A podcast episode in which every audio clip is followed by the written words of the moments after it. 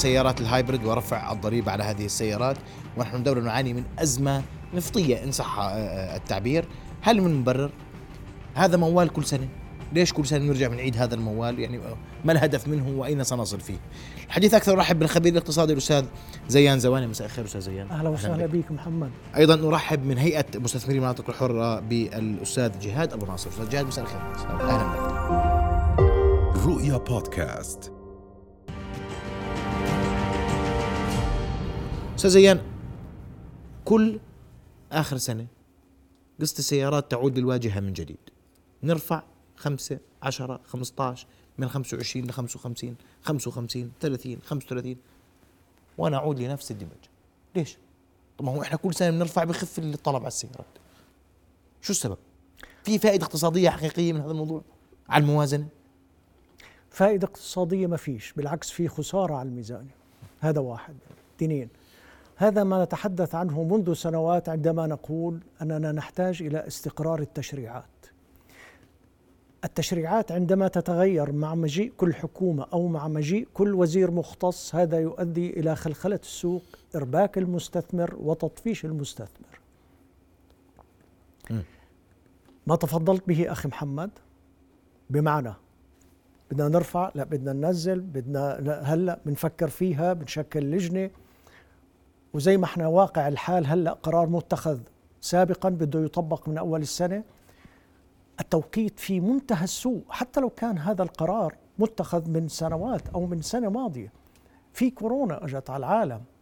سيارات مصانع سيارات في العالم أبطأت إنتاجها لأنه هناك في خلل في سلاسل التزويد. أسعار السيارات في العالم كلها أسعار السلع في العالم كلها ارتفعت ارتفاع هائل. العالم يشكو من تضخم العالم يعيش في حالة عدم يقين. العالم يشكو من تضخم سريع جدا وعالي جدا. تأتي الحكومة الآن لتقول أنها تريد أن ترفع الرسوم الجمركية على سيارات الهابريد طب يا عمي أنتم مش عارفين إنه أسعار السيارات في بلادها ارتفعت؟ مش عارفين إنه أسعار السيارات المستعملة في بلادها ارتفعت؟ نتيجة أزمة التجارة والشحن وارتفاع تكاليف الشحن وارتف... وقلة الحاويات والخلل آه، آه، آه، اللي صار بخطوط التجارة العالمية كلياتها نتيجة الكورونا وازدحام موانئ وعدم وجود من تفريغ نتيجة الإغلاقات. كل هذه الظروف التي يمر بها العالم على مدى السنتين الماضيات جعلت هذا القرار الذي عومته الحكومة منذ أسابيع قرار سيء التوقيت. بحقها اولا بحق الاستثمار في البلد ثانيا بحق المرحلة ثالثا وبحق المواطن رابعا. جعلت هذا القرار غير متابع ما يسمى بمؤتمر المناخ اللي إحنا صرنا ثلاث أسابيع طالع العالم منه وبيقول العالم إنه علينا في أخي محمد مشان الأخ المشاهد يكون متبع معنا السياسات الجمركية هي أحد عناصر السياسة المالية وزارة المالية السياسة الجمركية هي أحد نعم. ذواتها الرئيسية. نعم. لما بتيجي الحكومة هلأ وبتحكي كل هذا الحكي كأنها مش عايشة في العالم. العالم يقول ما يلي. إضافة لما تحدثت عنه من ارتفاع أسعار المنشأ و و و و.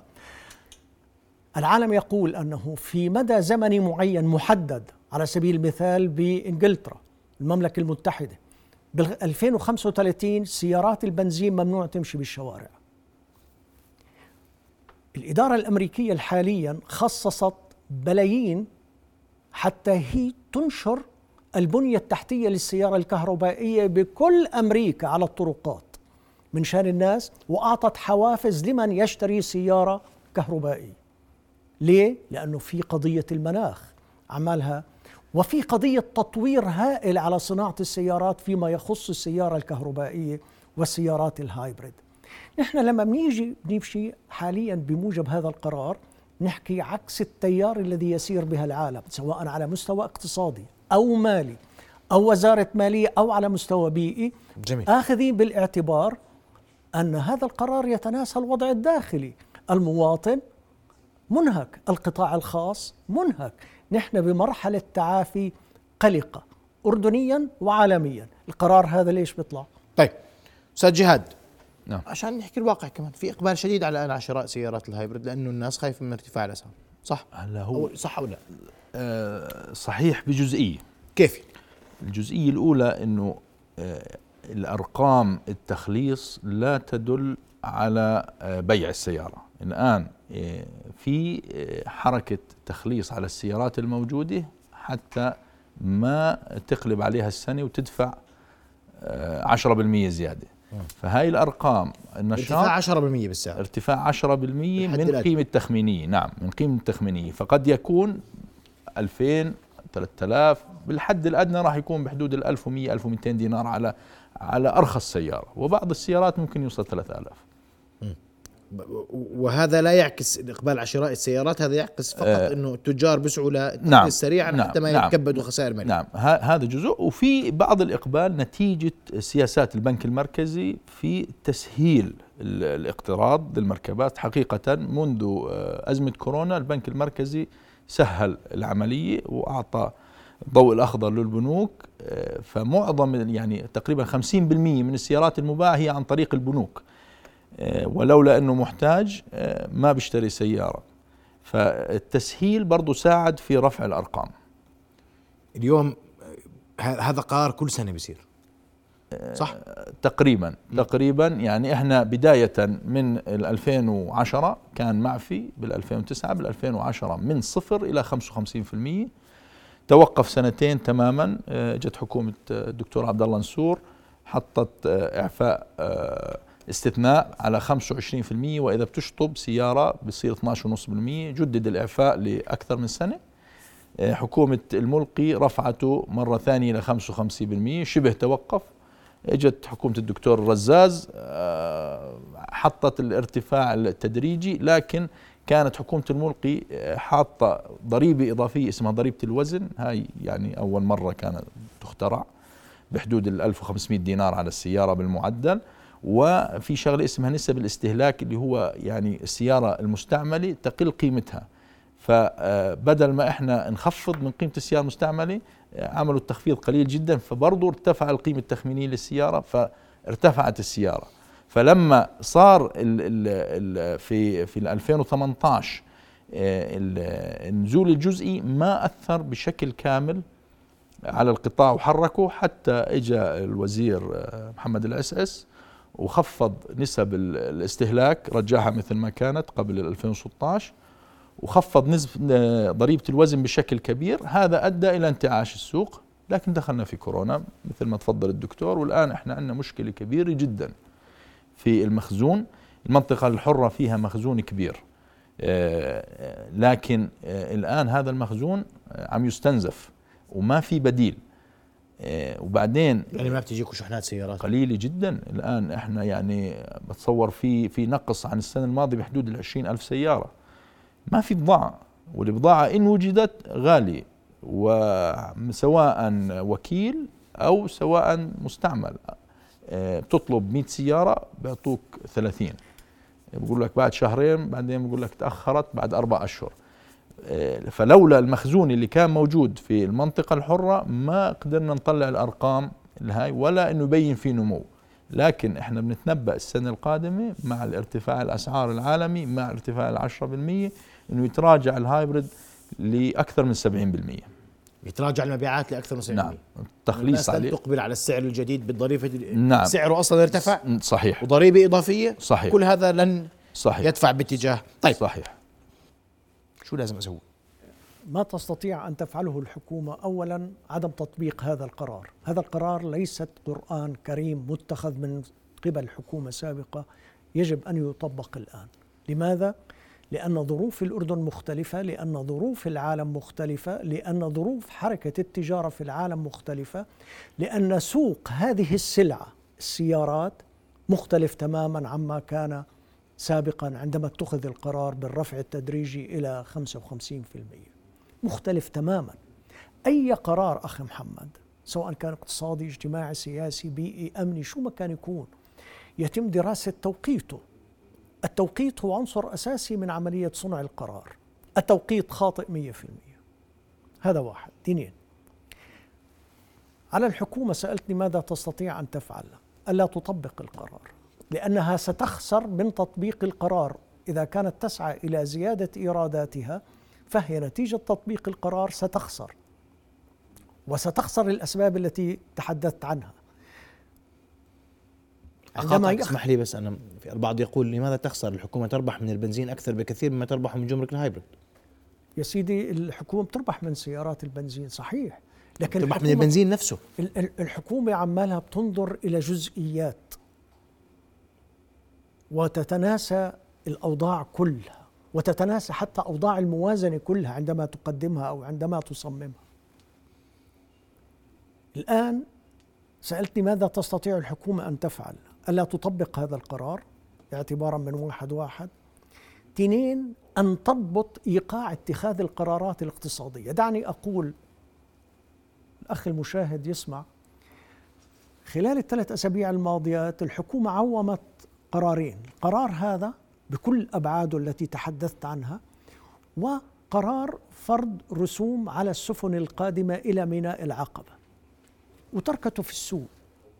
طب يا عمي الحاويات في العالم فيها خلل السفن في العالم فيها خلل الموانئ في العالم فيها خلل سلاسل التزويد في العالم فيها خلل. كل هذا الخلل وحالة عدم اليقين في العالم كله هذا ونحن أردنيا هناك من ينافسنا في الموانئ الإقليمية. هناك ميناء حيفا. وفي تجار بلشوا يجيبوا عن طريق ميناء حيفا لأنها أقرب وأقل كلفة. تيجي بتحط هذا القرار اللي أنت قلت بدك تزيد على السفن نتيجة أعطيتها تخريجي إنها بتتأخر عن ميعادها و و و من 40 ل 50 ألف دولار زيادة. هذه القرارات لا تعبر عن فهم اقتصادي لطبيعة المرحلة التي نتكلم عنها. لا تأخذ بالاعتبار أننا بمرحلة تعافي قلقة عالميا ومرحلة تعافي قلقة اردنيا.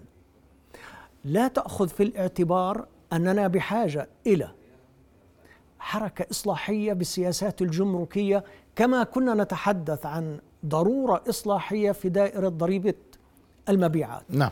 نحن نحتاج إلى مثل ما قامت به الحكومات ليست هذه الحكومة لوحدها الحكومات السابقة كلياتها من ثلاث حكومات وجاي حسنت من أداء ضريبة الدخل والمبيعات وشفنا كيف الأمور اختلفت. نحتاج إلى هذه الحركة التصحيحية على السياسة الضريبية على السياسة الجمركية واضح. أستاذ جهاد آه، الإقبال سينتهي سي... بديش أقول بينتهي بخف على آخر نعم. عشان نحكي مصطلحات عامة. صحيح. شو المطلوب من الحكومة؟ توقف القرار بتقول لك شو بدي استفيد؟ إحنا طالبنا آه، الحكومة ب يعني إحنا مدركين صعوبة آه، إلغاء القرار لأنه مسبق. طالبنا بتأجيله على الأقل آه، حتى نتجاوز المرحلة اللي إحنا فيها مرحلة التعافي القلقة حقيقة. المواطن مش مصدق إنه الاقتصاد ينمو. يعني في نمو على الورق بس الناس مش مصدقة. فهذا ليش نتيجة القلق؟ فإحنا طالبنا إنه الحكومة تأجل لكن آه، وزير المالية كان واضح إنه هذا قرار متخذ مسبقا ولن يتم التراجع عنه للأسف. آه، وبالمقابل آه، هو قدم استقرار التشريع اللي هو أيضا خطوة مهمة. آه، على أنه يعني يعالج القرار أو يأخره ومتوقع للأسف أنه يصير في نمو في القطاع البنزين. فالحكومة لو خسرت جزء من الدخل من الجمرك راح تعوضه في آه، ضريبة البنزين. في في المضخة. نعم للأسف. مش على الكهرباء الاقبال راح يكون. آه الكهرباء برضه الحكومة لا تنسى إحنا عندنا فائض آه في التوليد مش عارفين وين فيه إحنا بدنا نبيعه. فمن مصلحة الحكومة أيضا إنه سيارات الكهرباء في المرحلة الحالية تمشي. آه، تمشي. لأنه بس هم بمشوها ماشي الأمور على الكهرباء ولا هلأ الكهرباء يعني سيارة جديدة شوي لسه في قلق. راح في نمو. يعني لو هو لا تنسى كانت معفية وكان معدلها ألف سيارة بالشهر فجأة 25% توقفت تماما. نعم. رجعت ل 10% النمو الآن بلشنا ب 200 300 ممكن السنة القادمة نرجع نوصل لمرحلة ال1000 سيارة. نعم. بدي أشكركم كل الشكر آه، ضيوفي الكرام شرفتم بحضوركم لي رؤيا بودكاست.